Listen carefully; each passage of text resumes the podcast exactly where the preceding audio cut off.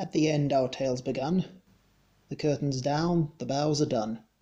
Work is finished, scripts are writ, And centre stage a light is lit. That's the Ghost Light, on its own, Shining bright but all alone, Except for those who hear its calls, And come to revel in its halls. For though the theatre's doors are closed, Its power cannot be deposed, And so we ask that you all might Come join us, revel by Ghost Light. Hello, and we- welcome to another exciting episode of Ghostlight Revels. I am, as ever, your host, Michael Cartledge, and with me today is a very close friend and someone whom I have had the absolute pleasure of working with in the past, Miss Lucie Hall. Hello, Lucie. Hello, hello. How are you?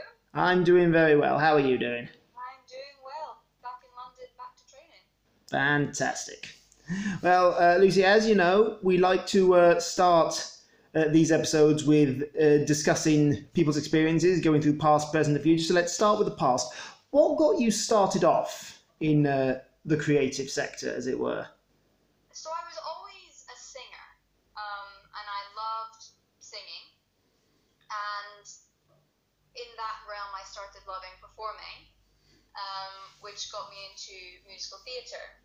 Um, and then slowly I realised that the dancing side of musical theatre was not my zone of genius, but the acting really lit me up. Um, and suddenly, going on to perform a song, it became more about the story that I was telling than the actual feat of um, hitting any notes um, and providing any melody. Um, so that part's always useful. Um, and so I decided to go further down the acting realm, and my background in literature and loving literature really helped me with that because I was already familiar with things like Shakespeare, I'd read a lot of plays, and I had a real knowledge and knack for knowing the arc of a story and telling a story and having that be almost an act of service that you're providing rather than something that's self-indulgent that you do for yourself.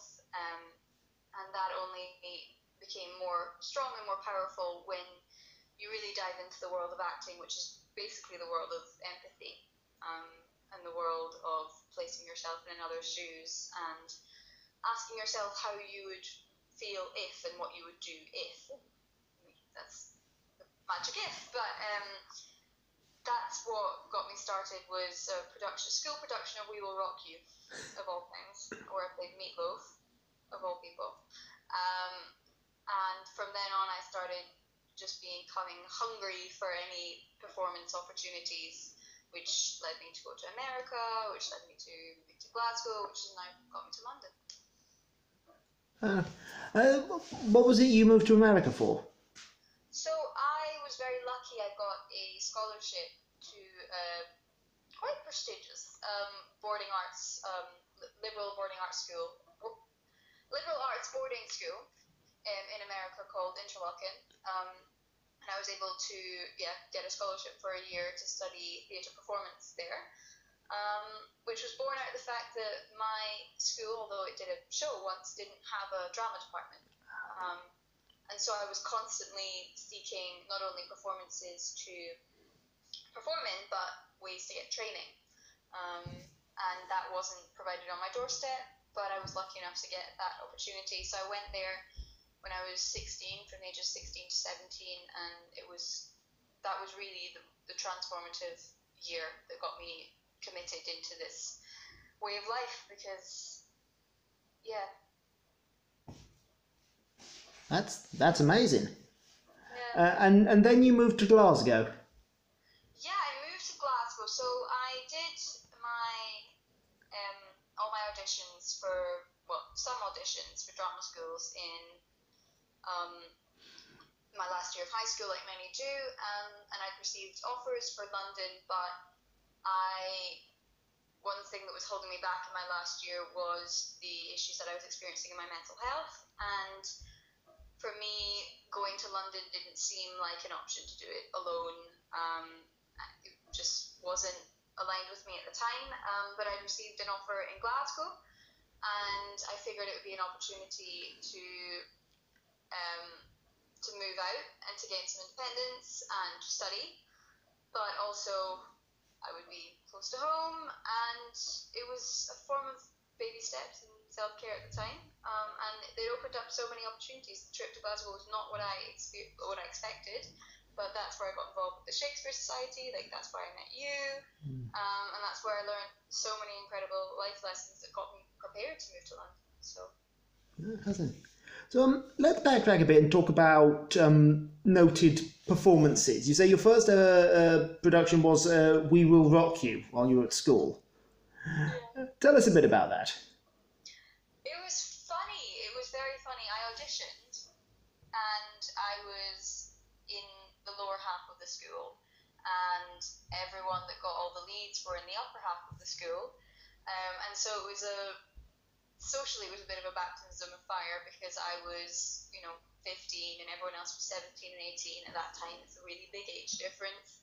Um, but it was an incredible initiation because I had no expectations there and I had no pressure there, and it wasn't something that anyone knew or thought I could do. And I think there's this trope of the drama kid and the theatre kid that we all know that is a very pervasive stereotype that um, that we all that we all know and feel, especially if you go to high school in the UK. And I got to dip my toe into into theatre without that stereotype. And it's a feeling that I go back to quite a lot whenever I feel like I'm getting stuck and getting into rhythm or feeling like there's a lot of pressure or expectation was actually the first time that I went and performed a song. And no one knew I, no one knew that it was something that I did. And I did and it was a moment for everyone of oh this is this is something you can do. Um, and it was it was a really it was a real opener. Um, the dancing part was was a struggle, um, but is such a fierce character, and she walks in and doesn't apologize, and she doesn't apologize for any at any point for anything, and so in a way it was the the perfect part that I could have because it was something that got me out of my shell. Uh, tell us a bit about the storyline of the uh, piece, if you don't mind. Um, so it's set in a dystopian world um, where in a hundred years from now, I think, um, which is quite wild to think about, but um, maybe more than that, where all art and all theatre has been cancelled, everything's online, everything's digital, and it's run by the Killer Queen. And her little Imagine that. Imagine that. Yeah. Um. Oh, that's an interesting. I, kn- parallel you could I know, right? Um, yeah, it's run by the Killer Queen Khashoggi, um, and Khashoggi and Khashoggi, her sidekick. Um, and everyone is brainwashed into thinking the same way, except for the play's hero, um, Galileo Figaro, um, and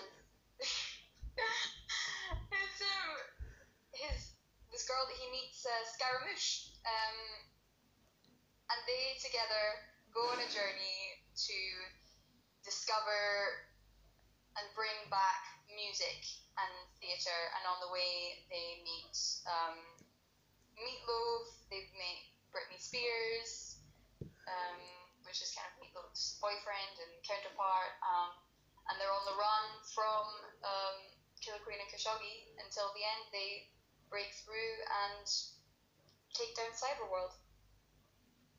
Fascinating. It's a really fun time. Yeah. It sounds it. So you did that show, and what sort of came next regarding performances? What came next? Um, I was in a musical review show called Next Stop Broadway. That was a lot of fun. Um, and then it was really the musical theatre phase. I did Les Mis um, in the Fringe, which was very was was very life altering because again it was an experience where I was quite much younger than everyone else that got into it, and I was looking up to people who had been doing it for a long time, and no one really knew me um, or knew what I could do. So Les Mis was beautiful, and then what came next was um, the performances in America, where that were actually more in the realms of scene studies. So um, I did uh, Top Girls by Caryl Churchill. I did Twelfth Night for the first time, um, playing Lady Olivia. I was in a performance of the A Wrinkle in Time, um, playing the Happy Medium, which again was just this fun, extroverted character that was a bit larger than life, that just takes you out of the normal, everyday slog in a way that straight theatre doesn't do. I think Shakespeare does that as well. It's this, it's its own um, world that you get to move out of, um, and but it's still grounded in our human truths. It, it dances among the two realms really nicely. Brilliant. Out of pure interest, who did you play in Les Mis? Les Mis. So the first time I I've never played um, a lead role in Les Mis. The first time I was the hair hag. It was like now look at me. And then when I did it again a year later, I was the factory bitch. So I Ah. was the one that rats out Fantine. Fair enough. Yeah. Fair enough. Um, but tell us a bit more about the time spent in America, the scene studies especially. Yeah, it was it was a very much a baptism of fire my time in America because I was so new to theatre. I've been doing it for a year, and everyone else had been doing it since they since they grew up, um, or had already been there for two years because I joined um, in my junior year.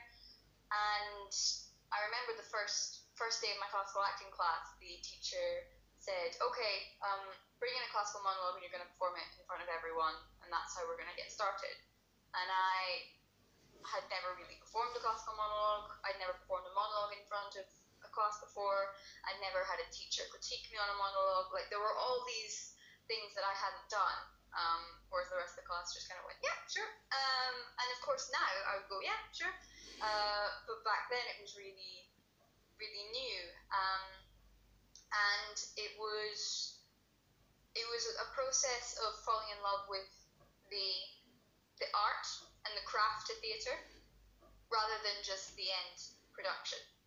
Um, whenever you're in a show, sometimes it, it just feels like you're shining off the edges and making it look pretty because someone's going to see it. Whereas with a with a scene study, you can explore and go through it with a fine tooth comb and maybe go down realms that you wouldn't normally go through in a play because there's a million other things to think about that you can really get into when you're doing a scene study. Um, so with Lady Olivia, it was all to do with her her sadness and her darkness and how down she must genuinely be. And I think that's something that's not often explored in productions of Twelfth Night because that's not really what fits the arc of the story. Is having her be a down influence. There's there's there's other there's there's other people and, and, and ways to explore that, but when you do a scene study, you can really take it out of context, and that gives you more to work with. Um, and so that was really interesting. It was the fir- first time I was ever opening myself up to critique and criticism, and having it not all come straight at once, which was difficult. And it was the first time that I was working with the same people for a long period of time. So you work on a show and it's about three, four months. Um, and when you have the same teacher for a year, they get to see far more growth from you. So it's just very, it's just very different. That's bad. And and then you came back uh, to Scotland and you ended up coming to Glasgow. Yeah, yeah. Um, yeah, I went. I went to Glasgow to study at a college, um, which was which was fine. Um, it was semi. It was only part time, um, and I was that was a further development into things like Meisner, things like different acting techniques. But it, um, but what really stood out in Glasgow was probably the time with the Shakespeare Society, because that was when I I got to direct for the first time, uh, which was something I never I never thought I'd be able to do and didn't think I was able to do until I just did it, and that was when I re-experienced the what I had for the first time when I was in We Will Rock You. That sense of wonder, of doing your best, of no expectation. Um, and there's something really useful about that feeling to come back to if you've been to it for a while of okay i can ask for help i can say what do you think it can be a collaborative experience it doesn't have to be me on my own being this untouchable power on a pedestal that just dictates open because that, that doesn't help you in acting technique either acting technique is all about being open and listening and collaboration Mm. so um, that was really incredible. Um, as well as um, performing in Twelfth Night again, um, playing Sir Toby Belch, which was a very, very different character. Mm. um, and exploring the world of fun and of goofiness, but also doing my first full length Shakespeare play, um, which was which was a new a new challenge because you've got a lot of words and the words are very meaty, um, and you have to find truth behind it, and you have to find, especially with Sir Toby, there's a sense of not apologizing and not hiding behind anything, and there's no wistful traps with Sir Toby Belch where you can just sit and muse over your words, you know, mouth them over. You really have to be present and um. Mm. And uh, so, before you came to join the Shakespeare Society, and believe me, I'm very, very glad that you did. Um, did you get involved in any productions with your college course? Yeah, we were in a. Pro- I was in a production of Babies. Um, I played Vivian, um, which again is this loud, large in charge, extroverted character that doesn't apologize. I mean, the, the her final perform like her final appearance in the show is on the ground tackling and wrestling some other women that she's had beef with for the whole play in the street, and that's the last time you see her. Um, and she I mean, she comes on to her, she gets blackout drunk at her daughter's 14th birthday party and comes on to her gay teacher. Like, it's, it's really, um, again, really unapologetic, um, which makes it really fun, which opens up that sense of freedom. Um, so that was that was that production of the, the, the college course. Um, I got to get to know some beautiful people there as well. Um, I'm thankful for. Uh, and then you get. What was it that led you to the Shakespeare Society when you first auditioned for Twelfth Night? I wanted to do more Shakespeare. I think I've always had a craving for Shakespeare ever since I remember I was a kid and my dad got me this book of um, abridged Shakespeare um, stories that were just the plot lines of Shakespeare for 10 year olds. Mm. And I fell in love with the stories. And then I started discovering the language and the marriage of the stories and the language um, really lit a fire in me. And I knew that it wasn't something that was going to be done um, in that year at college. And I had a lot of time on my hands. I also, by happenstance, the flat that I moved into was about two minutes from the, the central uni campus, Ah. unbeknownst to me, until Freshers Week happened, and suddenly I was descended upon. Um, so it was right on my doorstep, and I couldn't not try it. Um, and I went to the audition with no sense of because in acting nothing is a given. Mm. Um, you can choose to look at that as a very negative thing of why do I bother? Why do I try? You know, it's so unpredictable. Or it can invite a sense of freedom, um, and you just you just give it a go because the chances are, especially in the professional world, it's not going to happen. It's not going to work out. You know, and lots of auditions people don't get. So you can show up to every audition with a well, let's see what happens and an openness um, to to whatever turns out. So I saw the audition. I was free the day. I thought I'd give it a go, um, and it all spiraled from there. And I knew 12th night as well because I'd done it before. Yeah, and so you enjoyed playing uh, Sir Toby Belch. I did. I did. I think um, there's a freedom in him that is interesting. There's a playing someone very, very different to you, Mm. and somehow bringing so much of yourself to it that it feels like to you. That's become almost like a mini process for me. Is with every character always honouring how different they are, but really latching onto the parts that are similar as a bridge between you and the character. Mm. And then you can start to create magic and you can start to empathize and you can just get that hook into their brain and then suddenly you can make sense of other choices that don't seem so clear or aligned. So Mm. that was great with Sir Toby. Mm. Uh, and then you went from acting uh, with the side to, directing with it. Tell us about. That was so interesting because I had no, I saw it and um, I had the opportunity arise, and I it was something that I thought about directing, um, but I didn't, I just didn't have the confidence to apply.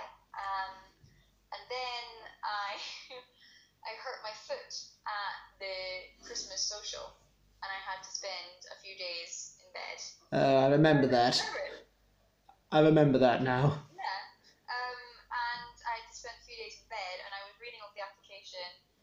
It was that new. It was the same feeling that I had when I decided to audition for my first show in high school. It was the same audition thing that got me to audition for um, for the boarding school. It's that feeling of I'll just give it a go, and even if I just get feedback, even if I just get experience writing my first directing application, it's something. It's it's better than watching Netflix, isn't it? Um, and I knew which play I would ever I would want to direct because Measure for Measure for me has always been a play that's been underappreciated, undervalued, underdone, and I had so many ideas about especially the characters. Characters for me are my bread and butter when it comes to theatre. If you ask me about lighting, if you ask me about set, um, I have much less to say. Um, even if you ask me about plot, I have less say. I think for me, it's it's the characters that make a show.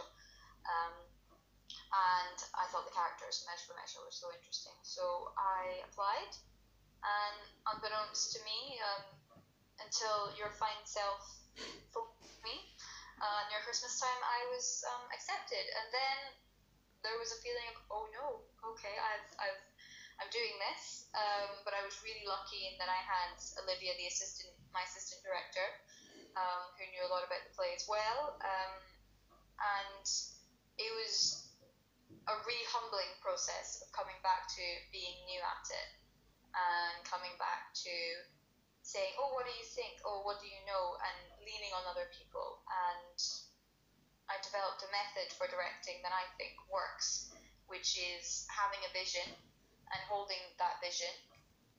And that essentially being your sole and only job is to have this vision that you hold and then allowing all the individual people and actors and collaborators with their zone of genius to work in a way that feels right for them, ensuring that it's aligned with the vision.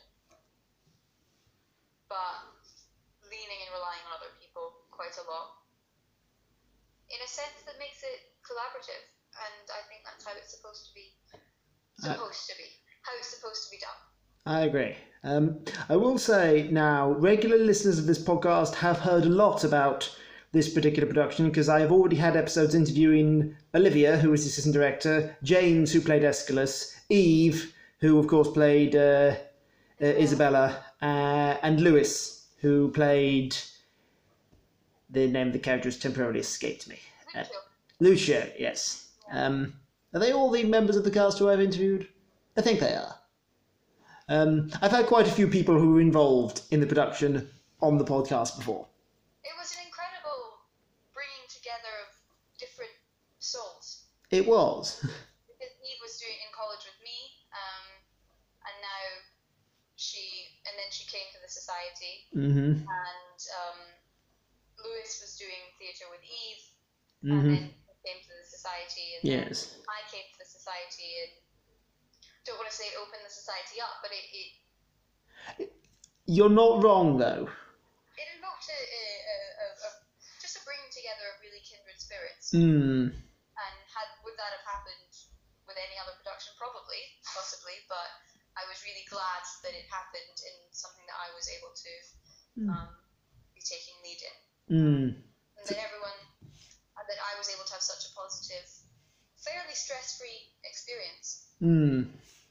I, I remember we will go over that later because I always like to talk about time shared with my interviewees. But um, uh, I would like to briefly give an overview of the plot of Measure for Measure, though I'm fairly certain our listeners will remember it from previous uh, episodes. The plot of Measure for Measure. Yes. So. Or it is not a well-known one. the well-known one. It is not a well-known one. It's not a well-known one. I know it's starting to become more and more. I think as people are people are starting people are starting to are starting to make and um, uh, abuse of women Hmm. um, starting to become more in the in the mainstream, which I'm so thankful for. Um, but yeah, we're met with the Duke of Vienna, who decides to play a trick on his people um, because he's seeing that lechery and debauchery and all these bad, unchristian things are starting to happen, and he decides to leave and put um, this puritanical leader Angelo in charge and disguise himself to watch what happens. Uh, puritanical lead- leader in Angelo becomes in charge and, as suspected, starts to crack down on all the civilians of Vienna. Um, basically, starting with Claudio, um, who has got his wife pregnant without really properly marrying her. There's been no dowry exchange um, and sentences him to death. And Claudio's best friend Lucio goes to uh, Claudio's sister Isabella, um, who is currently training to be a nun, and asks her to go and speak to Angelo because Isabella will speak his language and try and entreat Angelo not to kill Claudio and to spare his life. And from then on, as Isabella is plunged into this twisted road um, uh, in order to try and save her brother's life uh, with a million different obstacles and tricks thrown her way. Um, and it all culminates when the Duke decides to come back and reveal himself, reveal that he's played a trick on everyone. Um, and spoilers here, the Duke decides in the end to marry Isabella. Is if the plot in a nutshell. Yep. An incredibly convoluted nutshell. And it's a comedy. It is. It's a problem play, is what it is. It's a very, it's a very problem play. Um, it's a dark comedy, and the more you mind the text, the more that becomes apparent because there are lines that are actually quite funny in very inappropriate places. um, and yeah, the themes of it are really. I mean, that's what's great about Shakespeare is that most of the most of the plays, when you boil the themes down, are very, very, very relevant today. I mean, you think of Julius Caesar, you think of all these um, these plays that were written and based hundreds and hundreds of years ago are still relevant now, but it's a lot of it is about abuse of power and um, the people at the top not being just and not being fair, and how a lot of right doing and nurturing falls on women.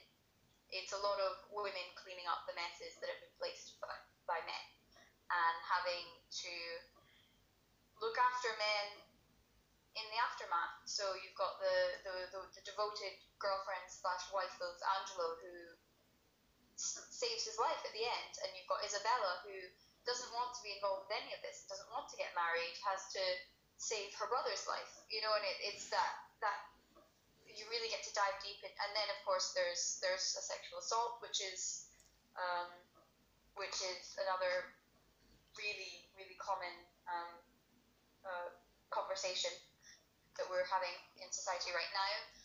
You know, when Isabella says, uh, "To whom should I complain? Did I speak of this? Who will believe me?" Anyone that was up to date with the Times Up movement goes, "Ooh, oh, that's a that's an interesting phrase. Um, and there's a value in seeing sometimes how little things have changed. Mm.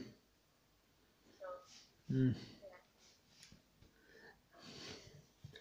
And uh, then, after uh, your time with the Shakespeare Society, you moved down to London.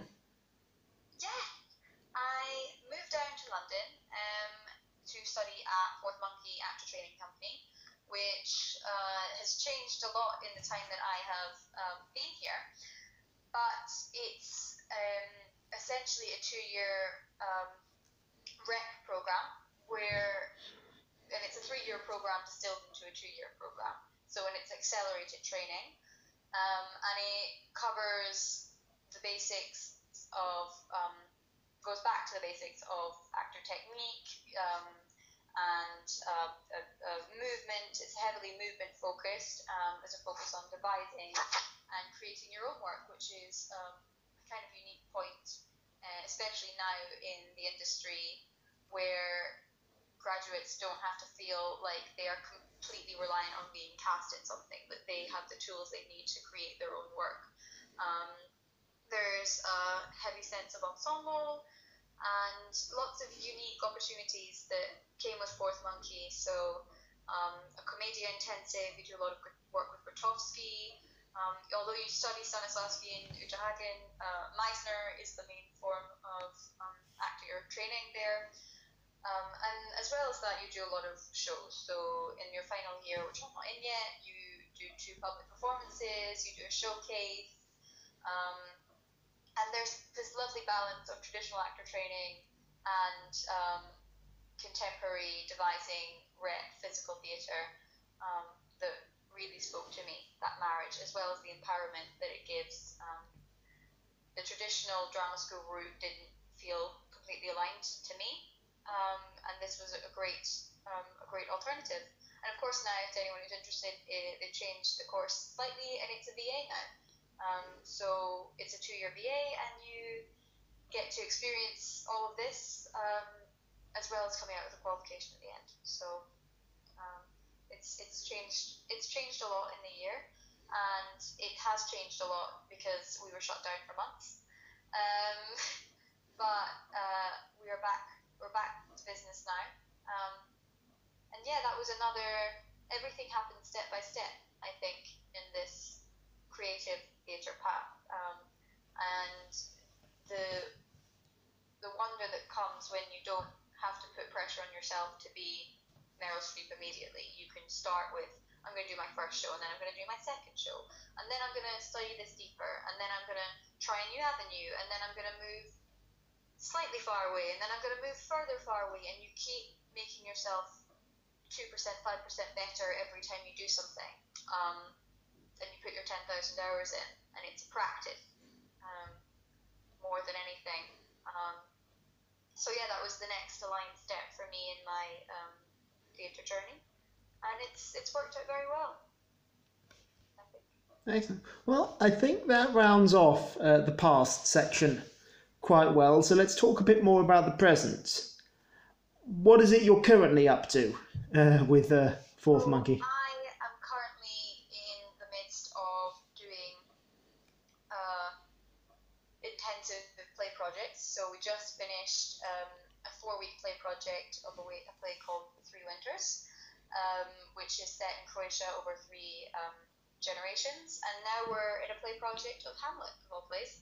Um, and so that marriage of classical and contemporary always. Um, so yeah, I'm currently playing Guildenstern in a very shortened. We've managed to get the full Hamlet uh, and cut it down to an hour and a half. Um, so it's a beautifully condensed version of Hamlet.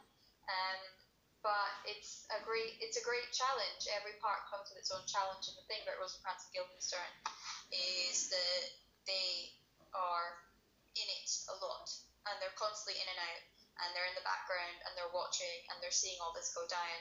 And there's a lot of work of listening, and a lot of work of, um, especially because we have, I think, six or eight different Hamlets. So you're working with a different Hamlet every different every single time. Um, I don't think any first year is ready to play Hamlet all by themselves. Um, maybe some are.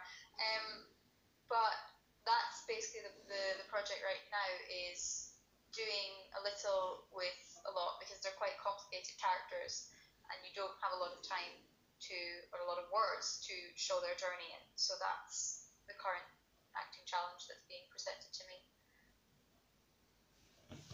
Impressive. And um, uh, what uh, do you know particularly what the projects that you'll be doing over the next uh, sort of year or so will be? Uh, yeah, we've got it pretty nicely mapped out. So we are doing a three-week um, Commedia dell'arte intensive next up, which is going to be a lot of fun. Uh, and then we are studying um, American, so we're going to have an American play project. That's yet to be announced as. Um, coming up, there will be a full contemporary season uh, where we'll just do a full play that will be open to the public, a full classical season. Um, there'll be a showcase at the end of the two years, an ancient showcase. Um, there'll be a con- uh, experimental fringe, uh, which is something unique that I think that happens at Fourth Monkey, where we create a 10, 15 minute work um, and we pitch it and we perform it and we direct it and we cast it and we organize it ourselves and then uh, it's a public performance. People come and see it and answer some questions about it and at the end there is one grant um, given for one of these works to be put in to be commissioned into a full work. Um, so that uh, that is coming up as well as an ensemble devising season. Uh, we're working with a mime practitioner at the moment uh, we've been doing mime classes since the start so we're working with um, the structures of mind to create uh, an ensemble piece within us. That's coming up, um, as well as as well as going back to technique and going back to classes. So in voice classes, currently we're studying accents. Um, I won't bore you with my Derry accent, but that's what we're doing. Um, as, and then doing a lot of solo text work, so working on monologues um, because we will be creating showreels soon. So it's quite packed. There's quite a lot coming up. Quite a lot coming up. Um, is there anything else you're involved in currently, perhaps outside of uh, academic work? Outside of academic work, I am working on a lot of poetry. I've been writing a lot of poetry, and I'm hoping to put together a collection um, soon. Um, uh, just about my my journey more with spirituality. That's been something that's um, gone alongside quite beautifully. My acting work is my um, spiritual, my self empowerment journey, and especially when you're an actor and you work with yourself and you are your instrument, um, and you're working with so much of yourself. Um, really getting to know yourself um, and improving yourself and connecting yourself to higher sources or just to other people um, is a really valuable lesson. And um, it's not something that I got into um, as an actor, something that I got into as a human um, with quite a lot to work through. Um, and that has been lighting me up, and I have been exploring um, leadership and mentorship in that realm, which has been beautiful, and infusing creativity as a form of self empowerment and self development as a practice that you can use to self heal and intuitively heal, um, whether that be writing or journaling or acting or painting. Uh, there's something beautiful about it because you're creating it with yourself and you can express yourself and work through things by yourself and have it be something that you can take complete ownership and credit, for, um, especially if it's something independent like writing. Um, you can take yourself through your own psyche in a way. So that's been lighting me up a lot as well. Very nice. Uh, I think that covers presents quite well. Well, you're arguably up to more currently than uh, most of my interviewees on this. Um, well, the COVID uh, restrictions allowing. Uh, so let's talk a bit about future. There are a couple of roads we can go down here. Firstly, where do you sort of see yourself in the next couple of years, realistically? Realistically, I think is the question because Mm. everything's changing, isn't it? Um, I am becoming more of a fan of the online world. Um, not as not a, not as a um, an end of. I don't know how many Zoom productions I want to watch, um, but as a means of allowing more freedom for actors. Um, there's so much pressure placed on traveling in town for auditions, and as things move more online, I think that will allow more time freedom for creatives and actors to explore. So something I see myself doing is traveling um, in the next year and a bit once I've graduated. Um, the first year is gonna, the next year is gonna be all about pouring myself into my final year of drama school and um, my productions and showcases. Uh, and then I see myself traveling um, and immersing myself in the world of auditions and shows, um, creating my own work. I would love to take a, being an Edinburgh native, uh, taking my own show to the Edinburgh Fringe, um, whether that be in 2021, 2022, not 2021 probably, um, but in the next few years um, is just uh, a bucket list um, that I want to tick off. Um, and yeah, immersing myself into the world of the industry in a way that feels right for me, um, and in a way that makes me feel empowered and embodied and gives me a sense of autonomy and, and, and freedom.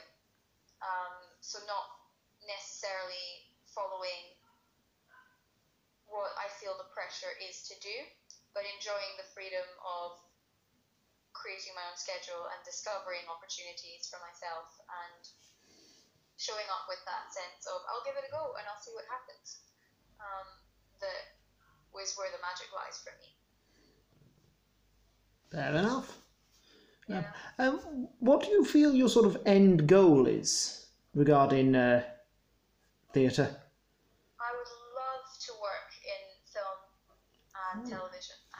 I, I'm Oh. adoring theatre, um, and it is my staple and it's my bread and butter um, in terms of technique and experience. But as I think when, when lockdown happened and things were brought indoors, um, and I started watching, first of all, theatre on, on video uh, and seeing how that works quite nicely. Uh, and then watching a lot more films um, and falling in love with it as an art form. Um, and that marriage of there's things that film will offer that theatre doesn't, and there's things that theatre offers that film doesn't. And an actor that does both, and television is doing some really exciting things as well. Hmm. Um, and marriaging the marriage of screen and um, theatre acting, I think, is what makes a really well-rounded actor. So I see myself working in both and exploring screen work a lot more in, in the future. Um, I see myself being one of those creatives with a lot of hyphens in their name. So when I'm not acting, I'm writing. When I'm not writing, I'm directing. When I'm not directing, I'm creating. When I'm not creating, I'm who knows? It, it, no, it, and and creating a life of not putting myself in a box as an actor, but being open to whatever experiences make me feel good and make me feel um, inspired. Because I think so much of being an actor, you are just a professional human. And if you spend all your time when you're not working and waiting on the phone to ring, who knows? If you spend all that time in a state of contraction and a state of angst and just waiting, then and not living your life, then you show up for your first day on the job and it's like a dancer that hasn't stretched or a musician that hasn't practiced their their scales because you've not been living. Um, and so I see myself creating a life that is full and following um, opportunities that feel right and never never saying never and never saying no. And um, another question regarding the future, and this is more an aspirational one. Suppose I were to tell you that you could put on any production you wanted. This is returning to the world of theatre for a moment. Any production you wanted, sort of budget, no object, and so forth. What would you want to do? Oh, um, the first thing that comes to mind is a production of A Streetcar Named Desire. Um, it is a play that's so close to me, and the character Blanche is the character that is so close to me. Um, and the production um, that was at the Young Vic um, with Gillian Anderson um, as Blanche and Vanessa Kirby as Stella um, was one was one of the defining productions that I watched that invested me completely in the world of acting. But I think, and this goes for Shakespeare and this goes for any iconic shows, it can be done. I love talking about the rule of three, so it's like it can be done this way, where you do it very traditionally, and you you know you you uh, you anchor in the Vivien Leigh and in the the the Han. It's very surface level, or you can do it this way, where you completely make it completely modern and you try and strip it of the old American vintage glamour that it's infused with. Um, and I think that's done with Shakespeare a lot too, where it's like you either have you have the you, you either do it completely traditionally and you, you, you stick yourself up and you think that you need an arty accent, or you put it so far in the modern setting that it loses the magic that Shakespeare's given it. And then there's that beautiful middle ground where you anchor it in truth and in human experience and in this endless possibility. Um, and a production of Streetcar that really uses everything that the text has to offer um, with an incredible director um, in, uh, in, in, a, in a large theatre um, with a beautiful set and some movement sequences and some poetry and, and really fleshing out the, the play. I think I would do a really, really well production of Streetcar Named Desire. That's what I would do. That sounds amazing. And I kind of hope you get the opportunity to do it. It's a great play. Yeah, it's such a good play. Mm, such a good play. Anyway, that sort of rounds off our talk about what the future may hold. Uh, before we end, as you know, I like to reminisce a bit about times shared with my interviewees. You and I, of course, met uh, when you first joined the Shakespeare Society and we did Twelfth Night together. Uh, you as Sir Toby Belch, me as Malvolio. It was, it was a, it was a fantastic time for me. I won't lie, because you never failed to milk a scene we were both in for all the comedic value it was worth. What else are you supposed to do with that scene except it up?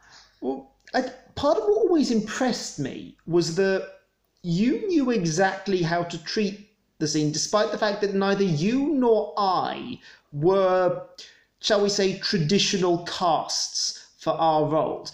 Leaving aside the fact that I've been told by pretty much everyone I've ever known that I'd make a great Malvolio. Yeah, do you not think you're a traditional cast for Malvolio? Not when I was 22 and six foot tall. Yeah, don't get me wrong. I looked very mature. I looked a very mature 22. Um, or 20, was that 20? No, I was 22. Um, uh, but traditionally, Malvolio is played by an older gentleman.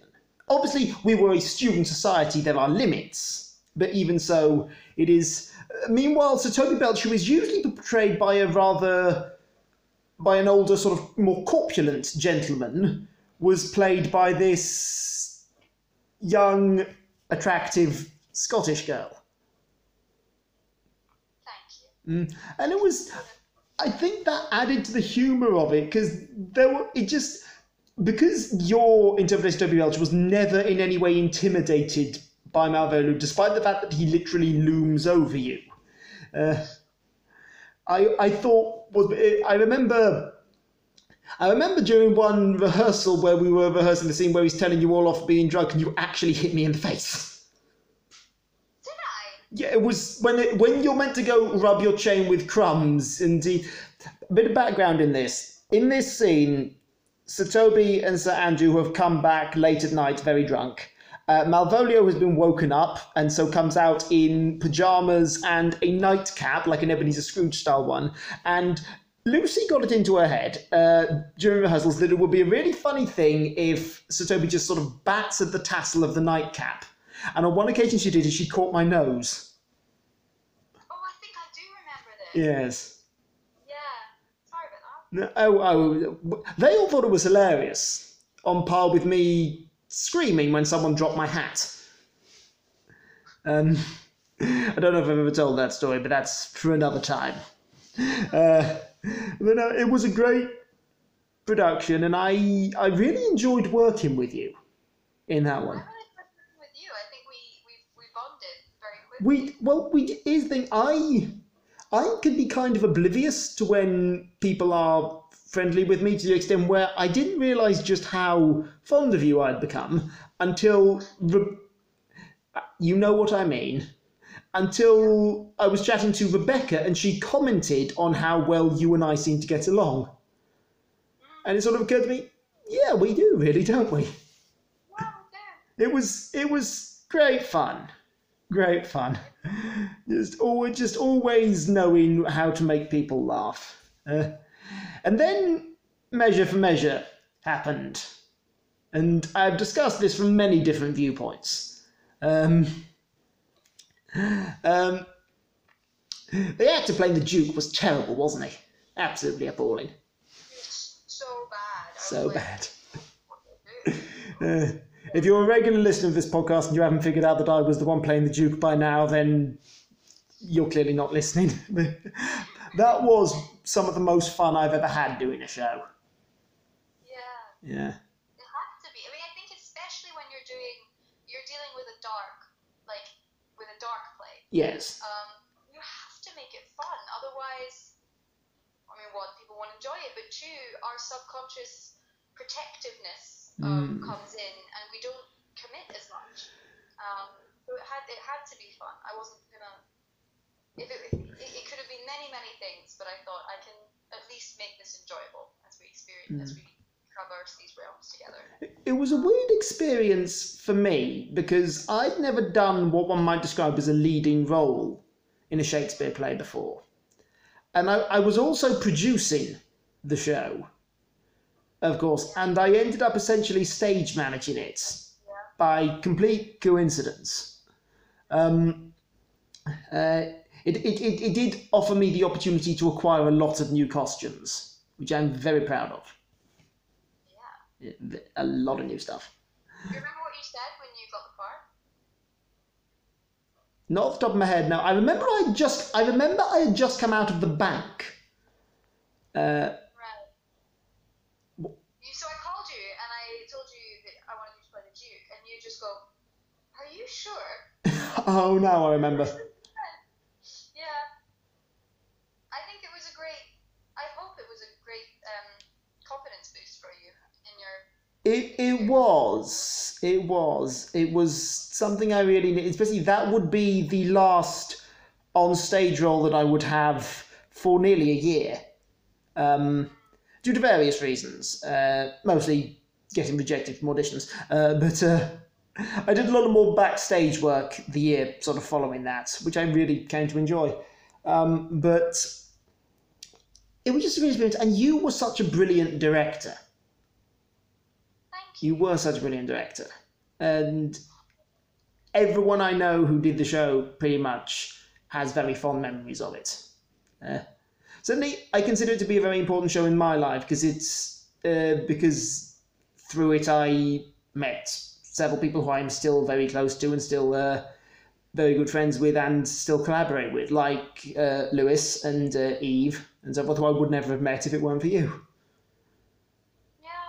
Yeah. I mean that like we have so many ideas about the acting industry and how terrible and competitive it is and how hard it is, but I think we really miss out how wonderful it is in the conversations about it. You Mm. know, and the biggest most wonderful part about it I think is the people. Um um, as well as what you're doing. And so even if you just had an amazing experience, even if just like, then that's that's enough for me, and that puts my that puts my work like that's the most important thing. Mm. So, so I'm so, I'm so glad that you enjoyed it, and I'm so Mm. glad that you had that experience, and that I had that experience, and it gave me more confidence as well. So, and it was as direct. I would encourage every actor, if they haven't, and if they feel called to, direct, because it changes your outlook on the entire process so much. Mm. Um, and yeah, you were you were wonderful, and you you were so open to direction, and you were so open to the the way that it was going, and you I mean you were producing, you were state like we the, the production really wouldn't not would not have happened without you. So Thank you. Uh, would have happened without either of us, really, would it? really wouldn't Yeah. And it was. Although we probably had it down. No, it was a brilliant. Uh, I remember I was chatting to. Uh, I interviewed James on the podcast, and he recalled uh, during the production near the end. Uh, you may you may remember on the last night. Yes, that What I- well, probably. It it, it, it, it it was the epitome of what I've always said concerning the rules of ad libbing on stage. You are safe provided the audience laughs. yeah, So. I'm like, so when he when he said that and the audience laughed, I was fighting to keep a straight face, and I'm like, okay, you could possibly get away with that, but only because it's the last night and you're not going to do it again. Yeah, I saw it, and I, I- I saw him afterwards, and I was like, I could tell you off for it, but What would be the point? And it worked, and it's the last night, and we're all going to go to the after party. So, Yeah. uh, hmm Uh, for those who've forgotten what was mentioned in uh, James's interview, um, in the, the in the final scene of Measure for Measure, the character of the Duke, having revealed himself to be the Duke, is going around basically passing judgment on all the other characters, and he says to James's character of Escalus, "What thou hast said, sir." For Escalus had said some slightly mean stuff about the Duke, though I argue nothing that wasn't completely warranted. Uh, what you have spoke, sir, I pardon. And on the last night, James very audibly, uh, and he he did say perhaps louder than he'd intended, went, "Oh, thank fuck," which the audience thought was hilarious. I thought it was hilarious. Mm. Yeah, The things we do. things we do in, in, in art, and then we look back on it. Mm. I'm not gonna lie, I was distraught when you said you'd be moving down to London. Were you? Hmm, because I knew I'd miss you.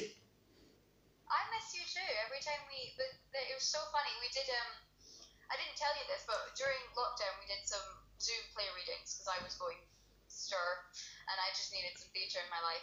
And I told mum that I was doing it, and she was like, "Oh, Michael was there, wasn't he?" And I was like, "Yeah, he, he was. How did how did you know?" And she was like, "I knew he'd come." She's yeah. So she clearly, even though she doesn't know you very well, thinks very you know highly of you, and, Oh. and those are we bonds. That's very sweet. That's very sweet. I mean, London's only a train ride away. So. I am aware, and I was, I was potentially going to be coming down in October, but that's looking unlikely to happen now. for for auditions. Uh, no, for a friend's wedding.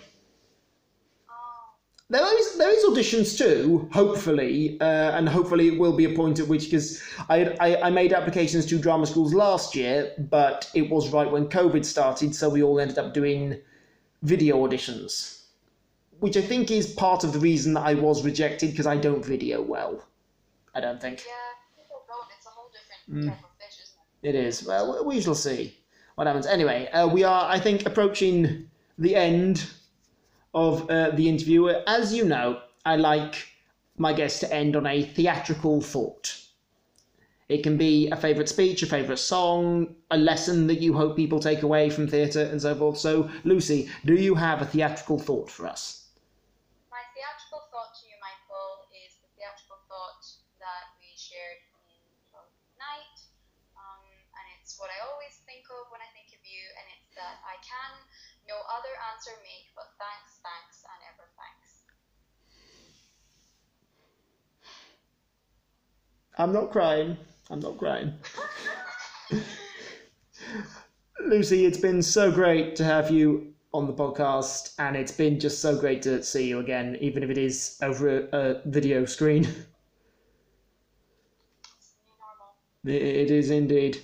Um, as it becomes the end of another episode, I would like to remind everyone that, depending upon where you live, uh, new restrictions are being either repealed or reinstituted. And I urge all the listeners I have, which I know isn't many, but still, please, please stay safe. We will get through this. We will all get back to the theatre. We will all get back to creating, but it can only happen if we all remain safe and vigilant.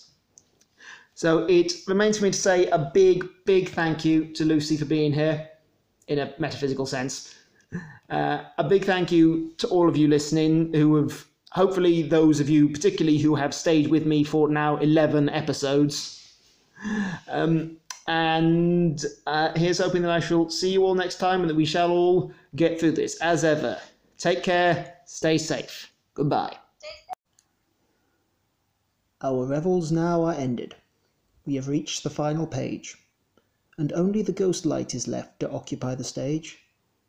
And though it may seem simple, metal filament and glass, it knows the truth we all must know. It knows this too shall pass. For now the theatre's empty, while the ghost light does still burn, but the ghost light has a meaning. It means we shall return.